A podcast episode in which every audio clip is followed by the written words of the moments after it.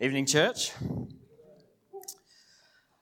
Um, I realise I'm not attired as I normally am. That'll become clear soon. But I wonder if you've ever had a life changing, life defining moment. It might be when you got your license, which I know some of you are uh, into that space. Uh, I remember when I was dating Marin, we were dating in high school. Uh, we were high school sweethearts, sweethearts, not sweetheart. Um, and we used to do things like, like we would catch the bus to the local shops to meet up together there, or I'd walk or ride my bike to her house. I used to ride to school every day. But then I got my license. And I think it was years before I touched my bike, before I caught a bus ever again. It changed everything. Might be that someone close to you died. Suddenly your life is changed from one with them in it to now having to figure out how to live without them. Might be that you got married. And that's great, but it changes everything. You move out of home, you start paying bills, you're responsible for your own cooking and cleaning. You don't have the same, stu- same time to yourself that you used to do, so you have to negotiate stuff. Everything's now different from when you were single. Might be that you received a serious injury or a health diagnosis. Suddenly you're limited in what you can do in a way that you've never been before. Might be that you move to live somewhere you know, in a different country. Suddenly you're now having to drive on the other side of the road. You have to learn new geography, new healthcare and, and social systems, maybe even to learn a new language. Everything familiar has been left behind and, and everything has changed. Well, this is the idea of where we are uh, as we continue in our study through the book of Colossians. We're in chapter 3 tonight. So you probably want to get that open on your, uh, in your Bible, on your phone, uh, so that you're ready to go. Colossians chapter 3. Paul's argument in this section is that when we came to Christ and we trusted in Him as our Savior and Lord, that we had a life changing, life defining experience that then means that everything has to change for us as a result. And that order is important. I mean, you don't prepare for living in the US by starting to drive on the wrong side of the road here. You move there first and then you start to drive on the other side of the road. Then the behavior changes. And it's likewise for us as Christians. It's not that we get our behavior into line and then we trust in Jesus, because in, in such a case, we're actually not really putting our faith in Him, but in our own morality and in our own good living. It's that we put our faith in Him first. And then because of that, we then have our behavior change as a result. We have this transformative experience of putting our life and our trust and our faith into His hands. And that then works itself out into all of our lives. So in Colossians 3, uh, as we open uh, this and start it, Paul starts by affirming this life changing experience we've had. He says, from verse 1 Since then, you have been raised with Christ. Set your hearts on things above where Christ is, seated at the right hand of God. Set your minds on things above, not on earthly things. For you died, and your life is now hidden with Christ is God, with, with Christ in God. When Christ, who is your life, appears, then you also will appear with him in glory. Since then, you have been raised with Christ. This is Paul's starting point. All else flows from this. It's like saying, since then, you've got your dream job. Turn up to it on time every day and work hard at it. Since then, you've been diagnosed as lactose intolerant. Use almond and coconut milk. Since then, your VCE exam starting like a week or something ridiculous. Crack open the books and study diligently. Since then, you have been raised with Christ. This is the reality for, for the Christian. We have been raised with Christ, and we've just sung about that. And so, notice a few things with me here about this. Paul says, first, we've been raised, we've been given a new life in and by Jesus. In a great exchange, when Christ died for our sin, he then gave us his life. We who were dead in our rebellion and our failure have been made alive in him. We've been raised to life. We see this in a different way too. In verse 3, he says, For you died. We've died to this world, we've died to this life. In our passage from last week, in the bit that Kendall talked through, it says, You died with Christ to the elemental spiritual forces of this world. We've died to sin and self, and now we've been raised with Christ. So we've been raised. Secondly, he says that we've been raised with Christ. Our life is now hidden with Christ in God. There's this real sense in which our, our life, our, our true, real, eternal, transformed new life is with Jesus. Still waiting to be fully revealed, uh, to be fully made manifest when Jesus then returns. And at that time we appear with him in glory. So there's a sense in which it's, it's, it's, still waiting for that day. But at the same time, it is also a reality right here and now. We have been raised with Christ.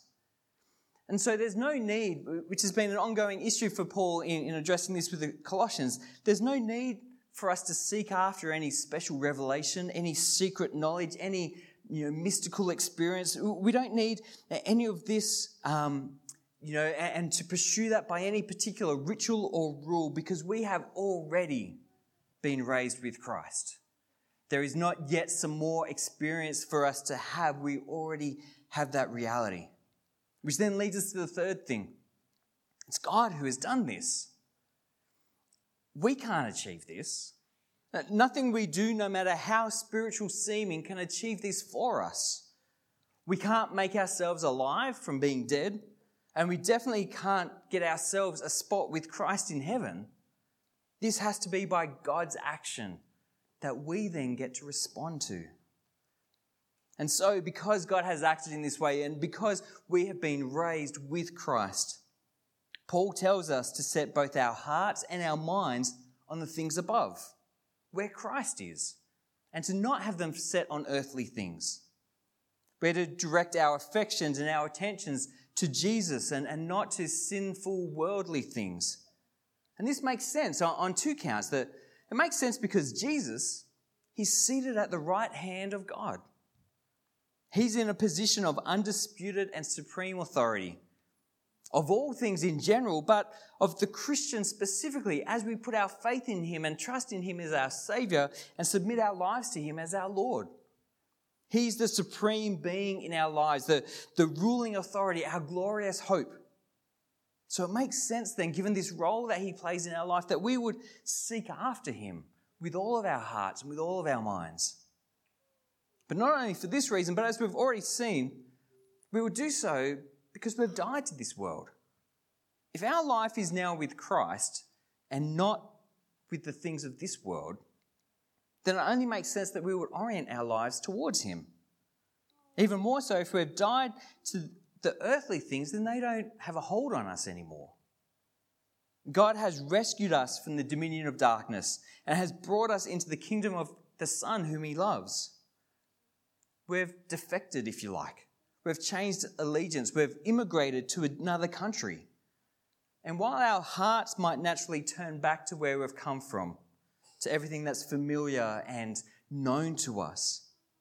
The reality is we've now been raised with Christ. And so the call on us is to set our hearts and our minds on the things of this new kingdom that we're now a part of. To leave the old behind and to fix our eyes on where we are now. And so as Paul goes on, he elaborates on what this will look like. Verse 5. He says, Put to death, therefore, whatever belongs to your earthly nature sexual immorality, impurity, lust, evil desires, and greed, which is idolatry. Because of these, the wrath of God is coming. You used to walk in these ways in the life you once lived. But now you must also rid yourselves of all such things as these anger, rage, malice, slander, and filthy language from your lips. Do not lie to each other, since you have taken off your old self with its practices and have put on the new self, which is being renewed in knowledge in the image of its Creator. Here there is no Gentile or Jew, circumcised or uncircumcised, barbarian, Scythian, slave or free, but Christ is all and is in all. Based on the fact that we have died to sin, we need to put sin to death in our lives. We need to enflesh this life changing reality that has taken place. Because we've died to sin and have been raised with Christ, we need to put to death those things that belong to our sinful worldly nature. These are my work clothes. Not as in work at the church clothes, these are my work in the yard round the house clothes. They're dirty, stained, ripped. Sahara tells me smelly. Uh, when I sat next to her with them, they're, they're torn, they're broken. These are not appropriate for fine company. I wouldn't wear this out on a date with my wife. And that's what Paul is saying here. We've now died to sin, and, and he lists these uh, list of attitudes and actions in, in, the sexual arena. And we know this is an area that the world is up in our business about because it's everywhere. But Paul says we need to put that to death. It needs to no longer be a part of us. Elsewhere, he tells us that we're to flee from it. He doesn't say, look, it's okay to dabble with it a little bit. He doesn't say, you can push the boundaries, but just make sure that you don't cross the line. He says, put it to death. Recognize the sinful desires in your life, and in submission to Christ, who is now your life, put them to death. Don't entertain them, don't flirt with them, but put them to death out of your life. Likewise, he says for us to rid ourselves or to put away a list of other actions that are inconsistent with our life in Christ. And here he's talking in, in the social arena. As we relate to others, anger, slander, lying, uh, amongst other things, these are not to be part of our interactions with each other. And why not? Because they destroy relationships. You're distracted by the fact I'm getting undressed, aren't you? Sorry. Do you know what? I am a layer short of the whole thing, so we'll see how we go. Um, I'll save my stuff again because I don't, I don't think you were listening. You were too preoccupied about where this could end up going. Paul says that as we relate to others, anger, slander, lying, you know, and a bunch of other stuff, they're not to be part of our interactions with each other, with other people, because they destroy relationships. Christ has come to call us into a relationship, to reconcile us to the Father, and to then create us into this one new family together. This is the life that we've been raised into. So we need to put away speech that would undermine uh, this relationship or, or cause divisions within it. We are to behave differently in our interactions with others. And then Paul says that we have taken off your old self with its practices. And this is where I've run out of layers. So just imagine, actually, no, maybe don't imagine anything. imagine I had a different layer that could take off and everything was still all good. But this is, this is past tense here. He says, You have taken off your old self with its practices. We have put off our old lives. We died to our old life and have now been raised to new life with Christ. We have put off our old self, and so we need to make that a reality by putting to death and putting away and putting off our old practices. Instead, we are to now put on the new self. Now, at this point, I'm going to pause. Danielle's going to play some funky background music. I'm going to hope no one's counting the offering, and I will be back in just a moment. So just talk amongst yourselves for a moment.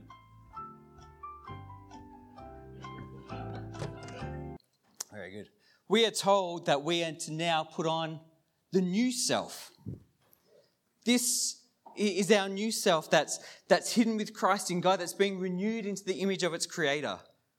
Now, the things that we formerly did are, are no longer appropriate.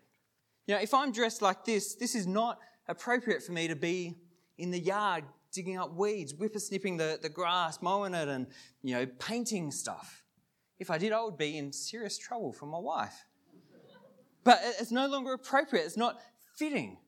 But the, but the new self that we've put on is fitted for something different, for our life that's now hidden with Christ, this life that's being renewed into the image of our Creator. Our Creator, who we saw from chapter 1, um, is Jesus. Because in Him all things were created, things in heaven and on earth, visible and invisible, whether thrones or powers or rulers or authorities, all things have been created through him and for him. In Christ, Paul says there's no divisions, be they racial, moral, economical, or social.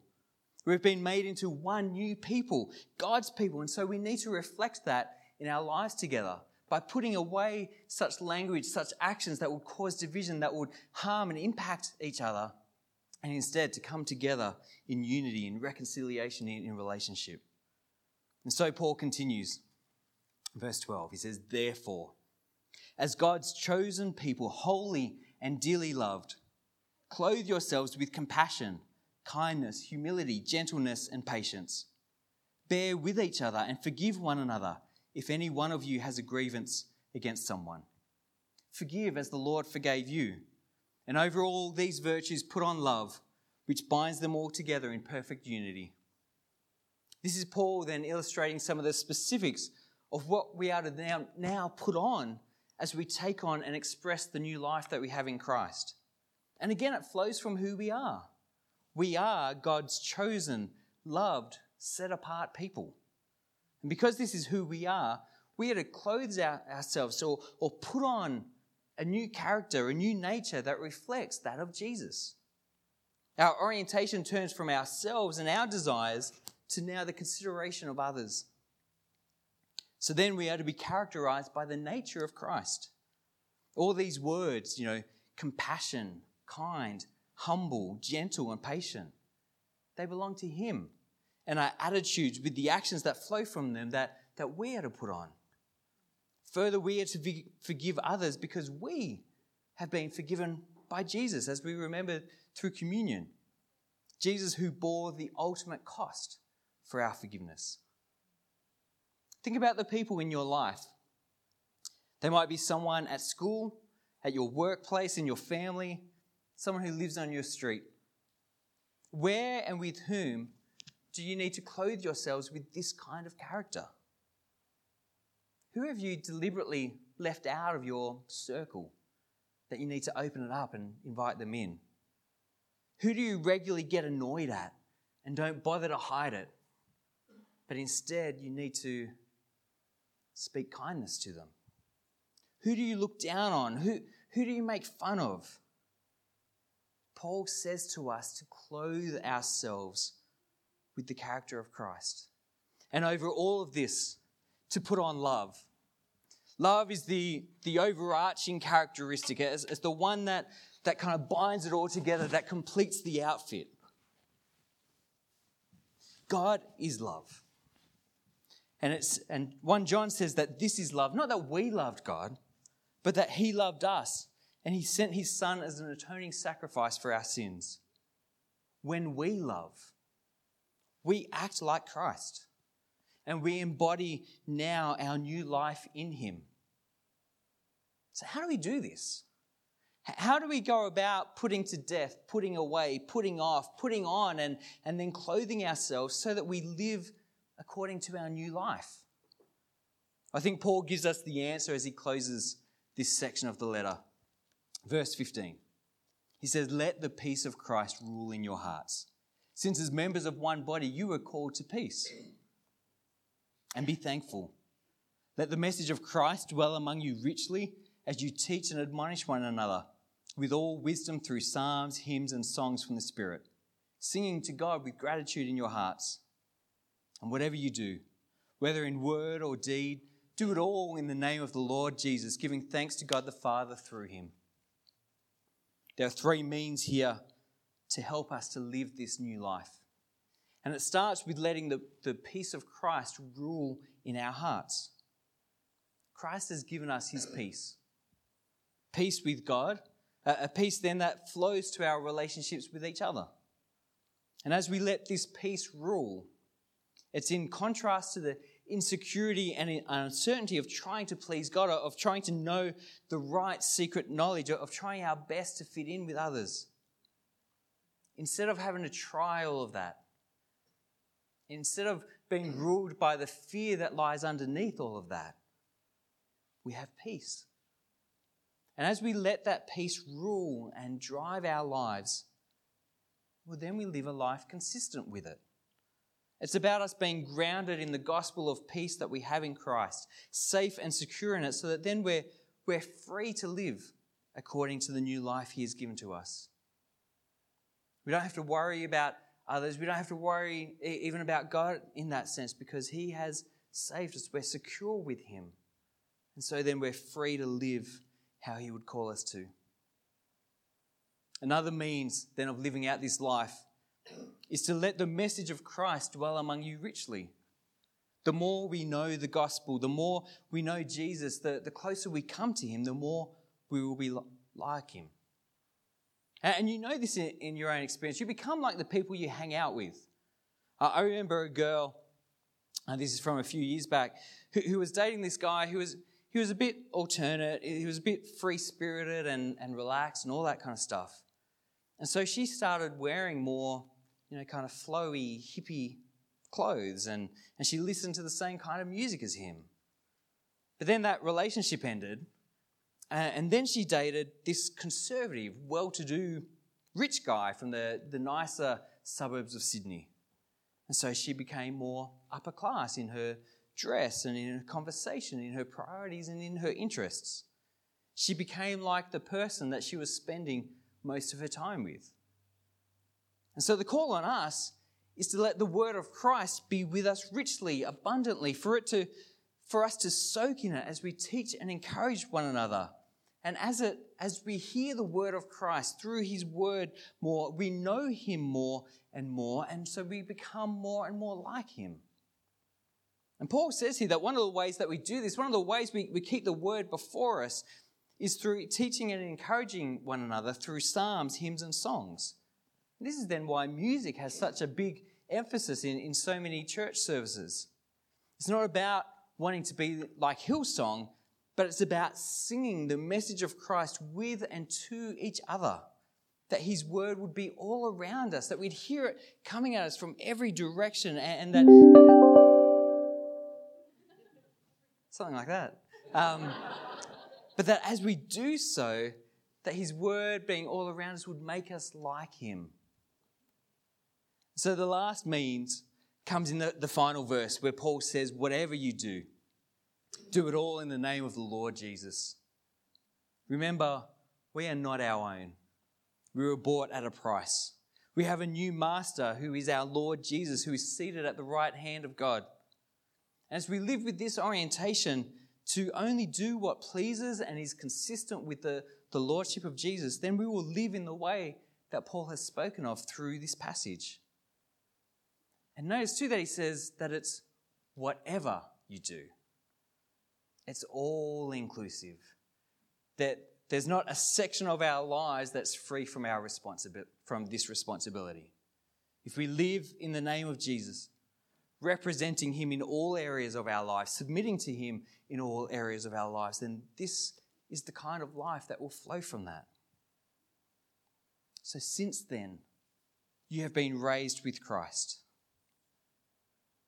If we're here and have put our faith in Jesus, then we have experienced a life changing, life defining moment. Everything has changed for us. So, therefore, everything needs to change. Everything has changed for us, so everything then needs to change.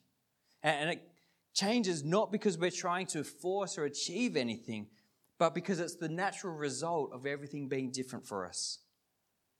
And so, Paul says, we are to put to death. We are to put away. We are to put off all that belongs to our earthly nature.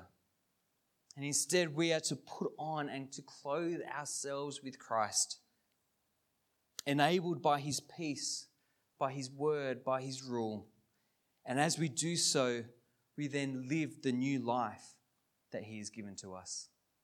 Let's pray together, church. God, we thank you for this glorious truth that we have been raised with Christ. We have died to our old way of living. We have died to our old self, caught up and, and bound in sin and just oriented towards everything of this world. Instead, you've given us a new life. a life that's set aside in heaven, but is already a reality now for us. So, God, I pray, help us. Help us to set our hearts and our minds on Christ. Help Him to be the greatest object of our affections and our attentions. May the peace of Christ rule in our lives. May the word of Christ dwell among us richly. May whatever we do be done in the name of Christ. And as all this happens, God, may we be clothed in his nature. God, I, am aware we, we are all, though you have made us saints and hidden our lives with Jesus in heaven, we are yet still here and sinners. And there is sin and an orientation of our heart that needs to be put to death, that needs to be put away, that needs to be taken off.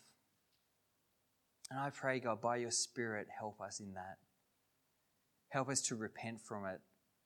Help us to not try and hold on to it uh, as if it still had value and meaning to us, but help us instead with our hearts and minds filled with Christ to, to see it for what it is and to let go of it and to turn from it.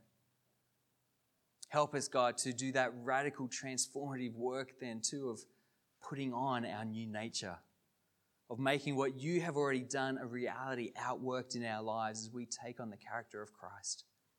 Enable us, God, in that. And as we do so, as we become more and more like Jesus, God, I just pray for your work in us and through us to just shine out to the world around us, that other people would see you, know you, and come into a saving relationship with you. We pray, God, do your work amongst us. We've been raised with you. Help us to live that out now. We pray it in Jesus' name. Amen.